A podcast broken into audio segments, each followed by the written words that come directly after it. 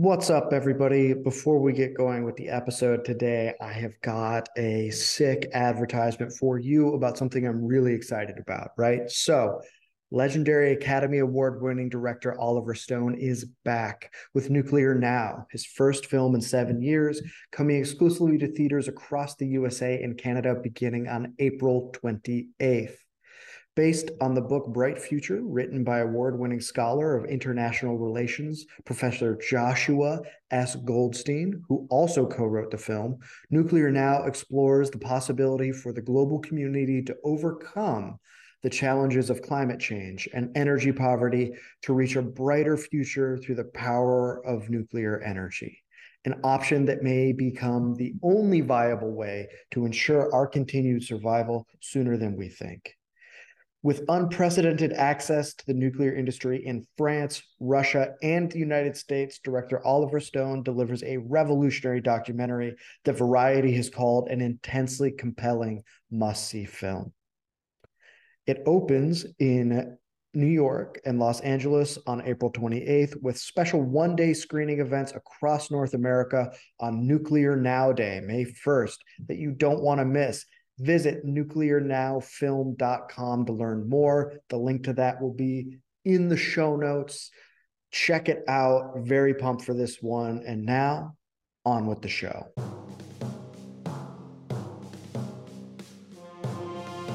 What's up, everybody? Welcome back to Nuclear Barbarians. It is I, your nuclear barbarian, Emmett Penny, and I am here with a nuclear OG, Paris uh, a fellow environmental progress uh, alumni.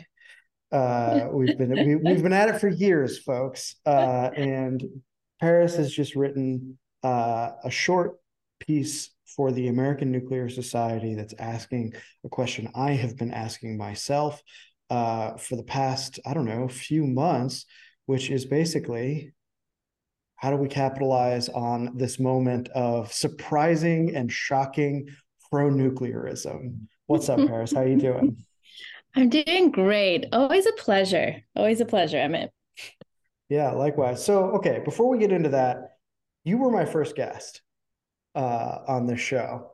Um, yeah. And so, yeah. really excited to have you back. But I now, luckily, lucky for me, I'm a lucky guy, have a bunch more subscribers than the like uh, few hundred I started with here. So I wanted to ask you again a little bit about yourself, which is this is the question I ask. How did you get into nuclear Paris? Tell me the story. Wonderful question. And I think as the years go on, right, like we've been in this space for a minute, and I think yeah. it always slightly changes, right? There's an evolution. So you and I both, mm, I guess, both worked at Environmental Progress. That's where we met each other. Mm-hmm. And so my background, right, is in environmental sciences. I went to the University of Santa Cruz. I was vegan. I made my own deodorant. I didn't choose to do any energy classes. I was mainly focused on, you know, the ethos, small is beautiful. Mm-hmm. You know, I was applying to the Sierra Club and the NRDC I was get the fuck out. I didn't actually know that. That's amazing. You're yeah, showing up, I, showing up to meetings with them and your Blundstones being like, let's go. Bitch, I love my Blundstones. Yeah. So I was so excited, right? I was like, what is environmentalism?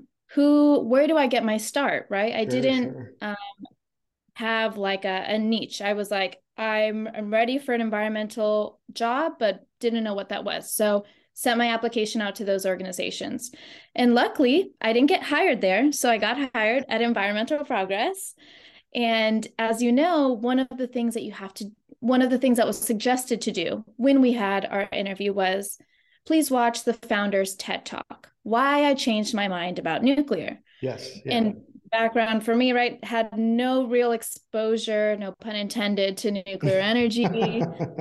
I I think it was mentioned briefly in one class, and mm-hmm. it talked about nuclear waste and what would that look like if we sent it to space. That was that was the topic. That's that every that's everybody's favorite storage option, by the way.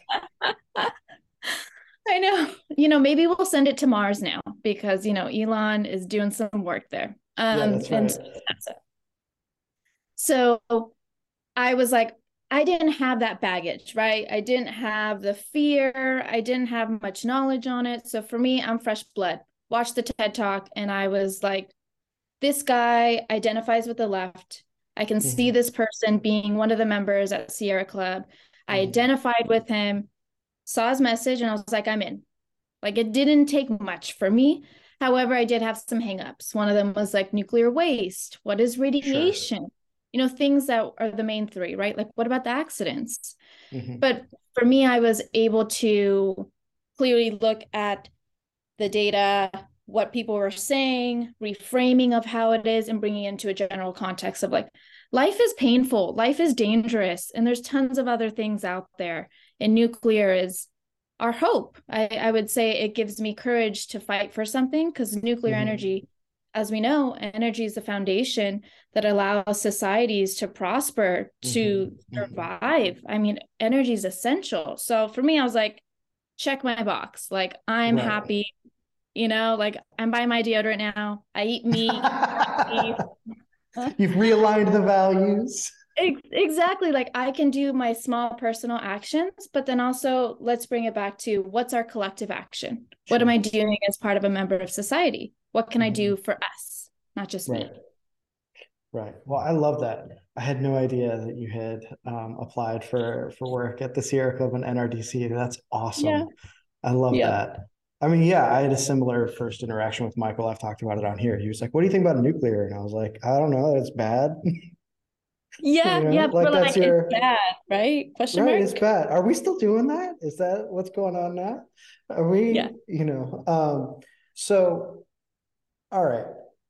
My memory of the few years leading up to this energy crisis, and you were in it a little bit longer than me, uh, is that you couldn't say shit about nuclear without getting dumped on. like yes, it was yes. it was so hostile. It was like anytime we would work on an op-ed that Michael or somebody else was going to put out, it was just like, okay, like now we need to spend the rest of our day figuring out how to respond to really complicated, disingenuous replies.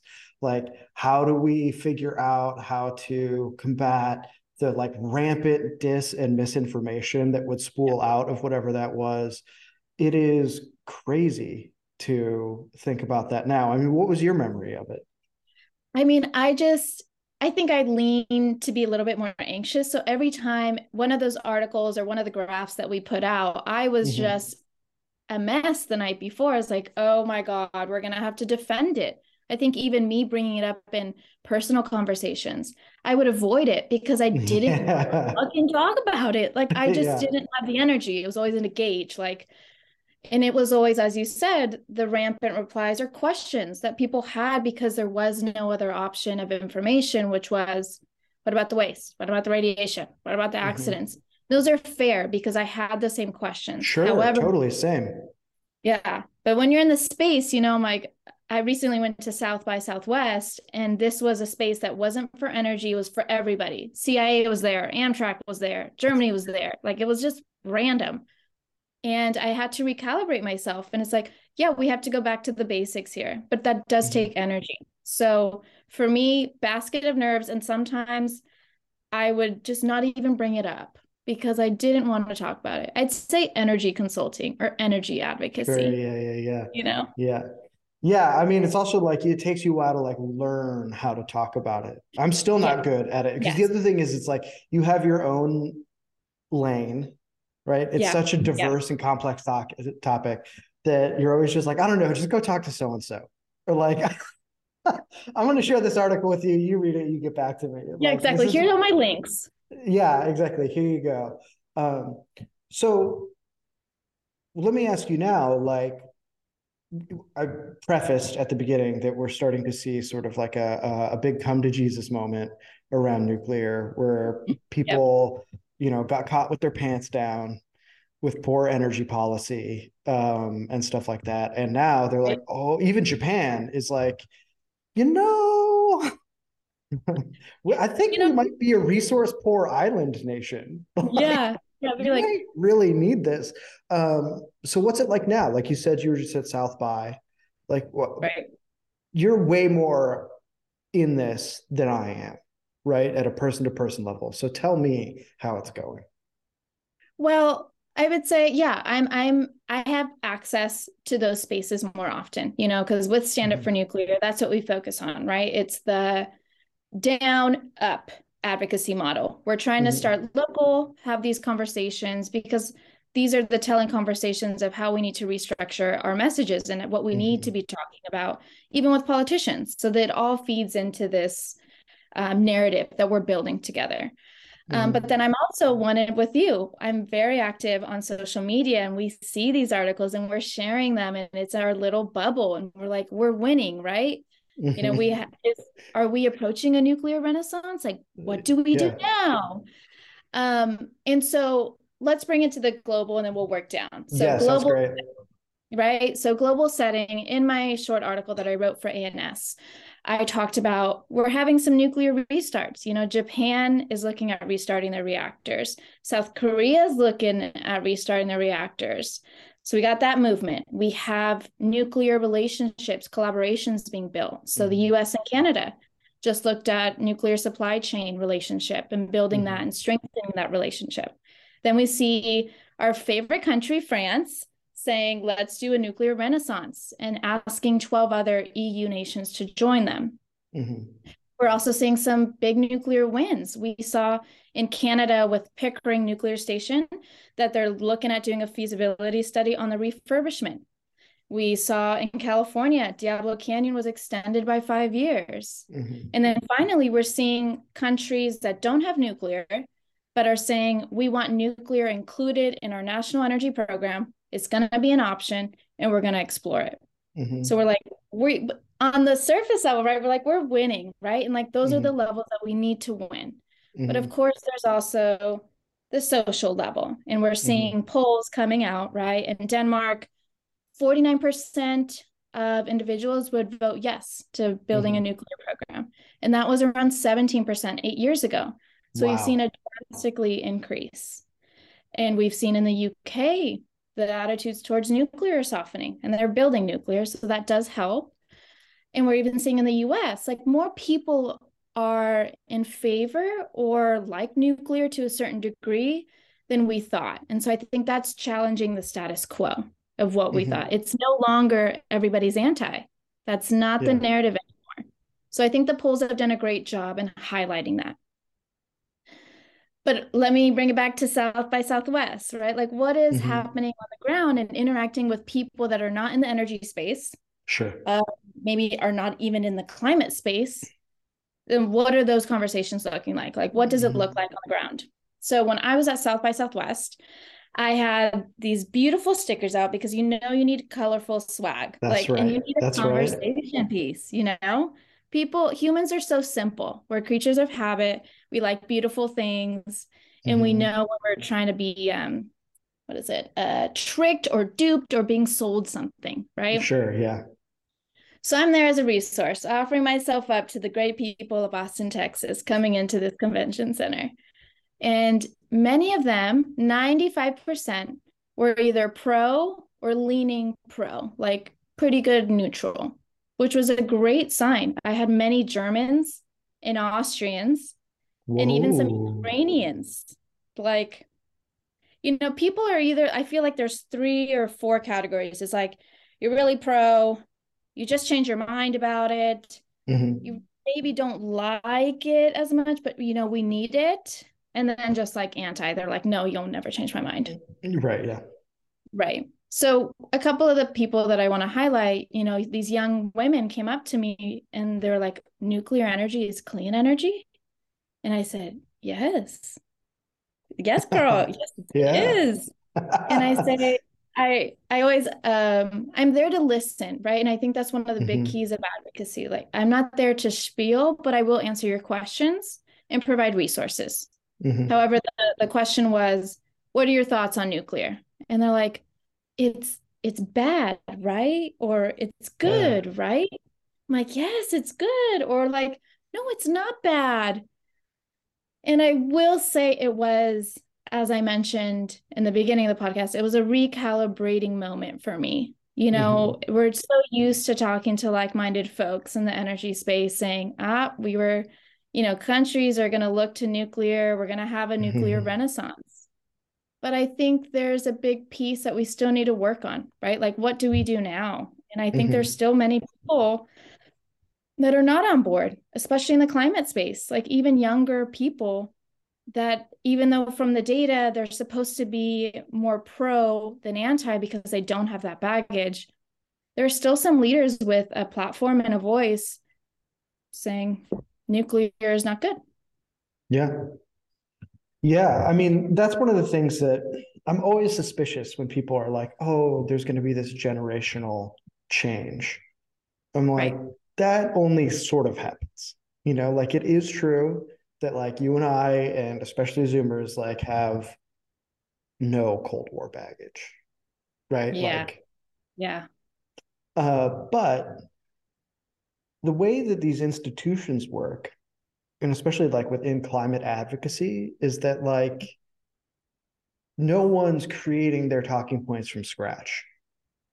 Yeah. They're all yeah. getting it from somewhere. And the majority of yeah. what's out there is already predisposed to that. So tell me about these younger people because I want to investigate this a little bit. Who are these younger antis? What do they do? They have the same old complaints? Do they have new ones? Like what's going mm-hmm. on? How do they see it? Like what's their deal?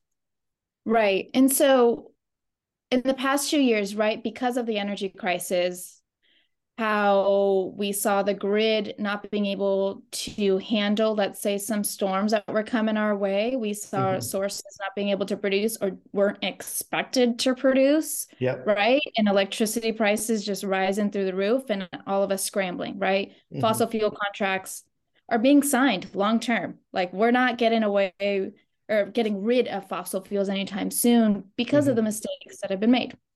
So younger people, I would say the ones that I interacted with, the ones that I'm referring to, are in the climate space.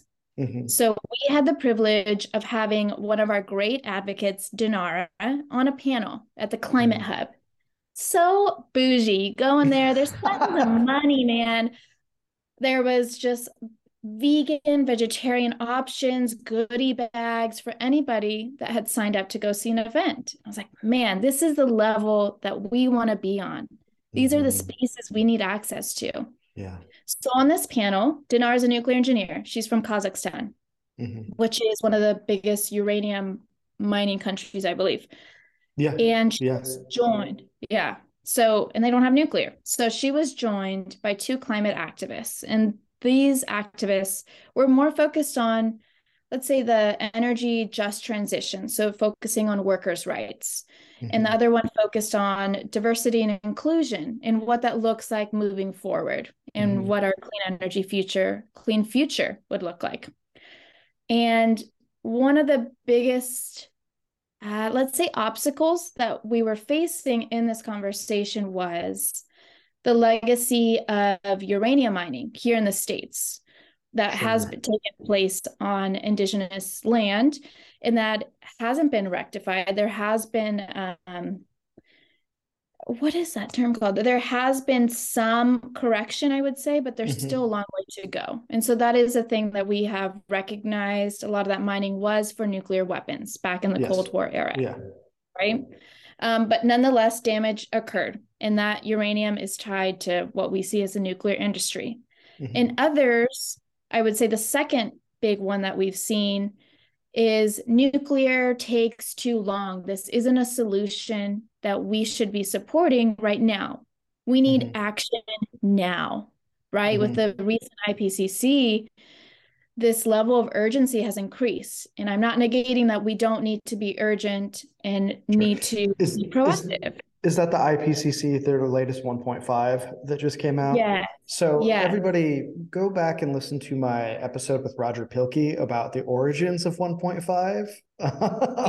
because yes. 1.5 is he's got some very choice words for other scientists who have decided yep. to engage in that, which isn't to say, as he would say, that climate change isn't real or isn't a problem. Right. It is, and he believes it to be a, a big issue, but that it provokes the exact talking points that we're seeing here that keep us from planning sensibly for the future. which is yes. not to say that these people are dumb or don't know. I didn't find out about this stuff until I talked to Roger. I was just like, yeah, right. 1.5, it's out there. I don't know. Um, I mean, it's IPCC. I mean, you hear that and you're like, how could it have any faults? Of course, this is a trusted body. You know, that's right. Yeah, exactly. So, so like, so their thing is that it takes too long. We're seeing climate crisis now. We right. need to roll out stuff with really low LCOE right? Like that's yes, the, exactly yeah. right. Like we got to build stuff that's ready to go now, low cost. But I think there's a piece missing, right? Humans mm-hmm. are going to be here. The world is not ending in nine years, right? There, right. I, there's a level of, of doomism. There's some, there's always some healthy level of shame and anger and all the range of emotions that we need to feel to get on that path of of movement and courage and to do something. Mm-hmm. Um, but I'm sticking around. Like I'm gonna have kids most likely, mm-hmm. and my mm-hmm. friends are gonna have kids. And so, mm-hmm. how do we build a long-term future that takes into account the increase in energy demand and mm-hmm. keeping bringing everybody up to that level of prosperity and of of health sure. that we need yeah. everybody at, right? And energy inherently is not bad. We think f- fossil fuels are bad to a certain degree, right? Like they helped us get to a spot and now they're polluting, so we just got to get rid of them but mm-hmm. energy is not bad. And so for them, stop focusing on nuclear is not a solution. And then also mm-hmm. like look at nuclear's legacy. Like it's bad. It's bad for people and the environment, which is not true. However, that that's it takes level finesse and trust with these individuals. We need to be showing up to these spaces. If I wasn't mm-hmm. in that space, I would have never heard, you know, their concerns, what they're looking at. Sure, so now sure. I can take that into consideration. I have empathy for them and I have empathy for what they said. But mm-hmm. now it's like, all right, so how do we create that change? How do we shift that narrative? That's a really huge question. I've thought a lot about um, what to do about the question of urgency because it seems to be that seems to be the hardest thing to overcome with somebody yes. who's really committed to it because like what ends up happening you tell me because again, you're out there more than me. But my experience, mm-hmm. you know, I'm a bookish nerd. I mostly read the books and the articles that these people write, and then I think about them yeah. alone. Yeah. Um, but what I've what I've noticed, uh, what I've noticed is that it's about the meaning that the fear of the end of the world creates. Like yeah. when you're saying no, that's not the case. It's you're not having an argument about the facts of the case. What you're doing is you're talking about what is human life for and what mm. they think it's for and how they've oriented their lives in a very committed way to answer that question. Because if you're like, oh no it's actually not, not, that bad like it's it's it's an issue we need to work on it but you know we have yeah. time and the world's not going to end i i from what i gather what they hear is my work is meaningless. Um, what I'm doing uh, isn't effective. Um, and what this person is saying is attacking the fundamentals of my world per, my worldview. Yeah. Like just I'm I'm just listening and processing what you just said. And it's there's so many levels to this, right? Mm-hmm. And I think what you touched on this notion of environmentalism and finding everybody wants to feel that they have a purpose and they have a role in this life and that they're doing something worthwhile um, and similar to religion you know what are we fighting for what what does it mean mm-hmm. to live in this world and i think you know it's not cold war anymore the end of the war or end of the world with nuclear weapons or apocalyptic it's now climate change a little bit apocalyptic what's life going to be like mm-hmm. and so when I engage with these individuals, that's always in the back of our minds, or what I try to tell other advocates. Mm-hmm. When they're asking, what about the waste? What about radiation? You know, they're you're touching on their fears. It's something deeper. And so mm-hmm. what we've been able to do, or what I've tried to practice, is, you know, what are you afraid of? What about the radiation? Let's ask mm-hmm. inquisitive questions about it and get to the root.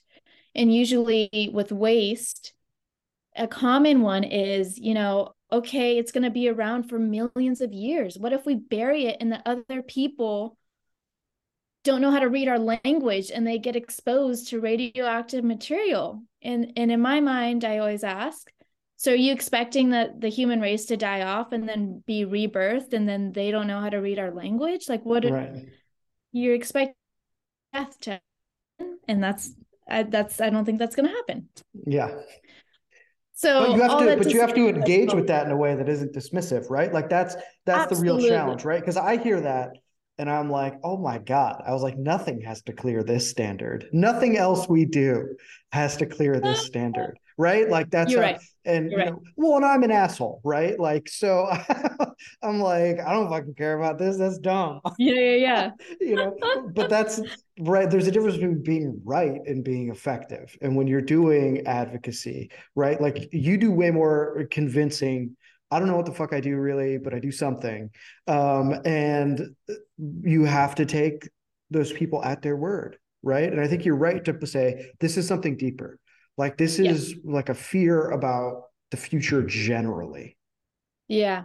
Yep. And what that means for them. And the fear fear is strong in these people for the ones that have a little bit more baggage about nuclear. And nuclear the word itself incites a lot of reactions and there's a mm-hmm. whole spectrum right you only got a limited time with these individuals right because mm-hmm. our attention spans are so low nowadays so when we interact you know, you always keep in mind that humans are not simple beings, but we are human. And let's try and get to the deeper cause of like, this isn't just about the waste. What's your fear about it? Mm-hmm. And you're right. I have to acknowledge that fear. I'm not going to, what's the word, validate that fear, sure. but I will acknowledge it. And mm-hmm. I, I hold that piece with them. You know, we're going on this little spiritual journey within two minutes sure. of yeah, my interaction. Yeah, yeah. Okay. Yeah yeah. But well, like you said, it takes so much for us to do it rather than renewables, for example. Oh, they don't There's have to do anything. Yeah, they just show you a picture and everybody's like, great. Um, you know, like that's how, yeah, yeah. It's like that Chobani yogurt ad that looked like yeah. a Studio Ghibli film, you know, where it's just like the water moving through the thing and it's digital somehow, you yeah. know, and like, of course, that's very seductive you know and it's what people know best right it is the thing that they know best because any advocate will tell you most advocates will tell you that um, you know utilities that buy nuclear plants it's like buying a honda you know like they're not like look at this sick honda you know they're like yeah, yeah. i needed a car like that yeah. that's that's their relationship yeah. to nuclear right so they're not advocates for it like you know the way that they might have been in even the 80s um, yeah and the industry itself uh, really struggles to put on a public face. Um, and I think yeah. there are some like so historical and sociological reasons for that. So it's left to us to figure out how to do that. So I want to ask you this question now.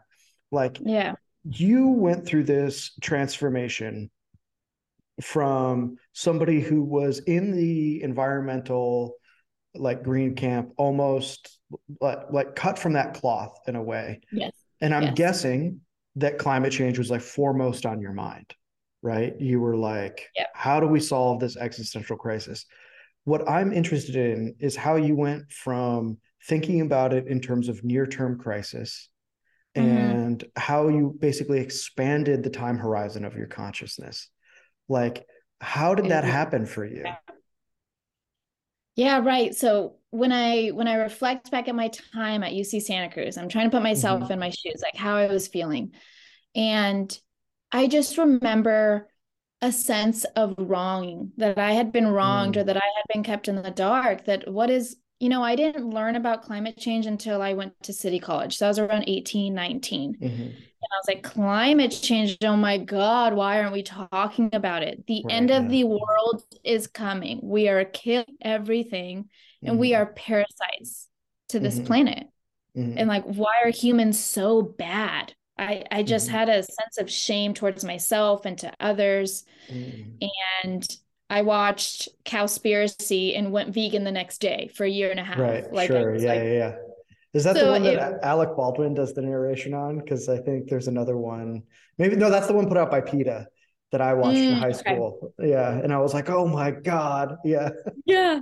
you know and it's a mode like god the just the pain that i'm inflicting like how could mm-hmm. i so thinking back on that time everything was just urgent i was reacting to things i would mm-hmm. absorb the information of like these things are going extinct so then i was like okay let me share information about that um, I will I will say it was only when I started at Environmental Progress with Michael Shellenberger, and I would say getting it expanding my worldview, bringing in more mm. context of, you know, the world is a beautiful place that's been here for millions, billions of years before us, and we're just this blimp on this tiny, tiny piece of the time period, right? Mm-hmm.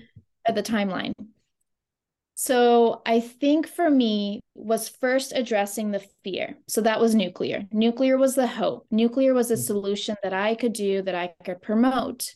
Mm-hmm. And then how did I get past like climate change is here and we just got to work fast. Mm-hmm. I think bringing into life lessons like good things take time and that mm. humans can build things and humans have built things. Like I live in the Bay Area and I'm surrounded by these beautiful bridges that took time, skills, and generations to build. Mm-hmm. And so just bringing it back to humans can do good. Humans will be monitoring this. We're not turning a blind eye to it, right? And climate mm-hmm. change will happen slowly. The effects will be felt differently. But for me, I was able to slow down, piece of hope with me, nuclear, and be like, humans can build things. We can do this. Mm-hmm. Um, we need action. Not be rash about. You know, when when me personally, when I react out of fear or out of shame, it's usually not the best decision for me. Yeah. yeah, rarely am I living my my best life when I'm doing that. Your girl's not thriving when I'm just reacting going place to place. Okay. Yeah, like, no, for real. I'm forgetting yeah. things left and right. Sure. Mm-hmm.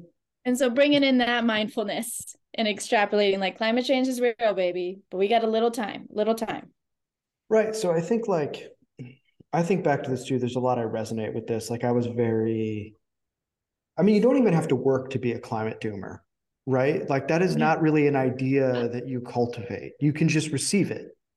You know, it's available to you. It's like beans in the soup. It's just there already you know and so i had similar things i was very interested in, in what you said about shame because i think that this is the relationship to shame seems to be at the core of this for a lot yeah. of people you know and it was for me and i've been really struggling to figure out how that transformation occurs mm-hmm. right like let me ask you mm-hmm. this did you grow up catholic i did yeah. See, okay. Yeah, me too. And what's interesting yeah. there, what's interesting there is like a few things happen, right? Like, first of all, you're very acquainted with feelings of shame. And I don't think shame is a bad thing to feel, you know, uh, in general, right? Like yes. sometimes it's just a complicated way to think about yourself. Certainly been in that. Yes. Yes. uh, but sometimes you should be ashamed of what you do. Um, and there are sort of like, I, I think the idea of redemption is really important here. Mm-hmm. Yeah. You know, that there there is a way out and one of the things that I worry about for especially young people that are locked into sort of the doomer mindset that I had, mm-hmm. there's this uh, theorist that calls it transcendental miserabilism. Ooh, you okay. know, which I always thought was great. And it's sort of this idea that it's like, this is especially true. He was sort of critiquing communists that are like, we need to stop industrial development. Yeah. And he was like, you're sort of giving up on the promise of your own idea. Like you mm. don't want to free the forces of production for people to control them and live more prosperous lives. You're like, well, I didn't want that anyway. You know, you know, and I, I think, I think like, what is it? What is it that brings the possibility of redemption into our lives. Mm. Like that to me is like a big question for us as advocates, and especially those of us who are advocates that are like speaking directly to the climate message. Yeah. I think like that's the that's the question to answer. I don't know. What do you think about that? I'm just sort of yeah. spitballing here. No, I love it because I I'm going to bring it to something personal, right? I think like you said, shame in itself is not bad. It's one of the emotions that we get mm-hmm. to feel as humans, right? And I think there is a healthy level of shame. You know, if you fucked up or you made a mistake or towards a friend or a loved one, it's it's healthy to feel a little bit of shame, self-reflect. Sure. And yeah. then there's that piece, right? Like how do we not sit in that shame and then attach it to our self identity and we're like we're parasites we're horrible people mm-hmm. because in any emotion you cannot be static i mean we have such a wide variety of emotions that we can feel as humans why not feel them all and so there's different motivators for people in the climate space you know i just attended a social media training this morning on a climate mm-hmm. space what activates you so we had a mm-hmm. wide variety it's like hope of course i put hope hope, optimism, fear, yeah. anger, humor. Yeah, mm-hmm. there's a mm-hmm. wide variety that attracts different people. Mm-hmm. But yeah, to your question, how do we not sit in anger and shame?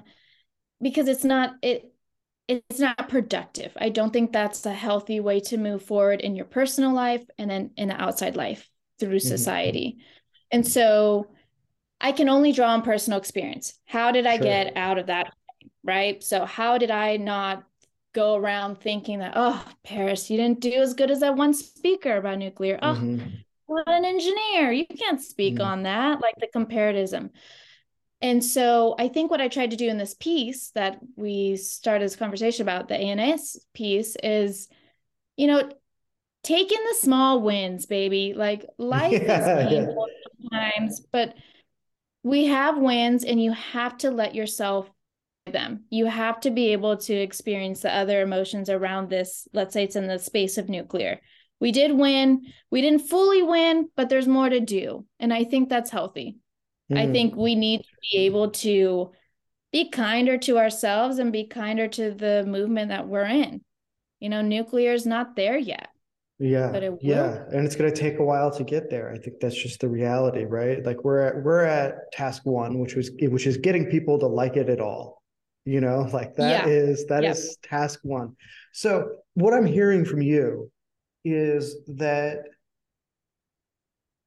you and i i think it's fair to say i'm going to throw myself in this camp we're in a place where we felt extreme moral culpability yeah but we weren't sure or it seemed difficult to exert moral responsibility right? In other words, I am empowered to make these decisions that will have this effect. There is time for me to do this.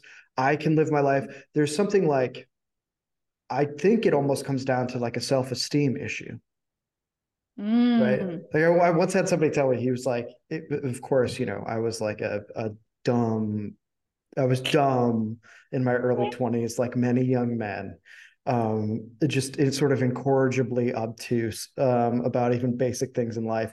And uh, I had this older mentor sort of say to me, he was just like, you know, like if you do esteemable things, you gain self esteem, right?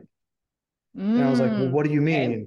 And he was just like, if you show up 10 minutes early to work every day for the next month, you're going to stop feeling bad about yourself and your work by like 50%. And I was like, bullshit. And then I went and did it. And I was just like, oh my God. yeah, yeah. I was just like, I don't worry about whether I'm the type of person who's going to show up. And then I don't feel defensive about criticism and then I don't yeah. feel like freaked out that somebody with authority is going to get mad at me and I won't have anything to say about that because technically they'll be right. You know, like I think there's something right. about that, and there's something that I think is missing from the lives of young people that give them that guidance. Right. I agree. I agree. This you is when you're speaking about the actions that you can do to create a better sense of self-esteem mm-hmm. and it mm-hmm. reminds me of gratitude right like write down yeah. three things that you're oh gratitude lists work they work people don't want them to but they do they fucking work i did it on yeah. my notepad this morning i'm grateful for my oatmeal grateful for my walk like stupid little things however like we said it does work over time and time again if you build that habit you build and strengthen that muscle of feeling let's say empowered or good about yourself mm-hmm. or grateful for the things that you have And mm-hmm. so I do think the younger people in the climate space, I think they're bum. I mean, uh, Instagram came around when I was in high school, and mm-hmm. I see the stark differences. I have a young brother and a young sister. Sure, yeah. They grew up with social media. I just think it's very unfair to them. I thank God I didn't grow up when social media was just there because I'd have mm-hmm. so many bad pictures on the internet. But like other things, you're just bombarded with all these messages and you compare and you're like, there's no hope. And the algorithm works against us. So, all that to say, I do think the younger generations having a harder time building that sense of gratitude, self esteem, confidence. Purpose mm. for what their life could be and what the world could look like. Right. And I think that that leads them, it sort of primes them for long term negative horizons. Yes. Right. Yes. Like what they're looking for right and, I, and i'm i'm going to use this term descriptively not in a condemning okay. way it's it's sort of the type of cultural narcissism that christopher Lasch was worried about which is that mm-hmm. people would be so disconnected from themselves they would have a minimal self as he described it and that would mm-hmm. encourage tendencies of survivalism and narcissism in the strict sense in other words they would look for the outside world to reflect back to them their inner life so that they could feel like they were actually there. Ooh. That's that's a big pill to swallow for these right? Like I think if I look at my own thinking like that, it's true. Like I'm going to be really sort of like, well, maybe uh, this might be an overshare, but I remember even being in grad school, right? So I'm in my mid 20s at this point, okay. and I was like reading a bunch of stuff about like drought predictions or whatever. you know, just re- oh yeah, you already water's know. the new gold. Yeah, know? yeah, yeah, yeah, yeah. I'm doing the whole thing. I'm doing the whole thing, and I had this thought that like messed me up for a week, right? Because I was like there was a lot going right in my life at that time, but I wasn't mm-hmm. happy. And I remember, and I was single. And I remember thinking, am I going to get to really fall in love before this all falls apart? And like, oh. I think that type of question is like what younger people are really confronted with, with when they're thinking about this, because there is nothing around for them to ground their lives, especially. And I don't, this is not a partisan dunk, uh, like, especially if it's someone who has grown up very secular in a very liberal environment you know there's a lot to say for that because it encourages experimentation and all sorts of other things but it also means that there's not a lot to fall back on when you're confronted with difficult situations right? So that's one of the trade-offs there and, and that's sort of what i see. I don't know what you think about that. Yeah i think the sense of foundation is critical and i think maybe it plays to the social media part but having mm other things like a strong sense of family or community. I'll say community because yeah. family looks to everybody, but to community, right? Mm-hmm. And I mm-hmm. think there's many new studies on that, like how people are more in depressive states and that they feel lonely and that they're not mm-hmm. interacting. Dating nowadays is not that great for people. yeah, not that like, it was a party before. Or married. Like, yeah, oh, yeah you know? for sure. Yeah. Shout out my husband. So like Yeah, shout you. out to my wife. um, but I I agree with everything you're saying. And I think when I was in that headspace as well, it was like, what is my future going to look like when the world's falling apart? Like, mm-hmm. how can I have a sense of wonder and love for the world that I'm in and to create my own life while also pursuing a greater cause? Mm-hmm. Um, and I, think that's lacking for a lot of individuals and younger siblings, or, and, and I say siblings because I was thinking of my sister. Sure, yeah. The younger generation. I think it's a little bit lonely for them, and I think they weren't given the tools to help get them out of there and to like. There's more to live for. Like, yeah, there's a lot of good happening. Yeah, there's way more, way more life ahead of them. So I think we're sort of approaching like an answer to the question of like what what do we do now? Like clearly we're still at task one. We're just farther along into it which is great. Yes, yes. that's awesome right? Like that means we're making progress. Yeah. more people are, are yes. liking or at least understanding the need for nuclear. And now what i'm hearing uh reflecting back on our conversation is that if we're going to take on the climate narrative, we can't just say it's not that bad and you have mm-hmm. more time right those are true statements right, and those are important right, things right. to internalize what we need to do is figure out how to speak to this problem of meaninglessness and like depressiveness around mm-hmm.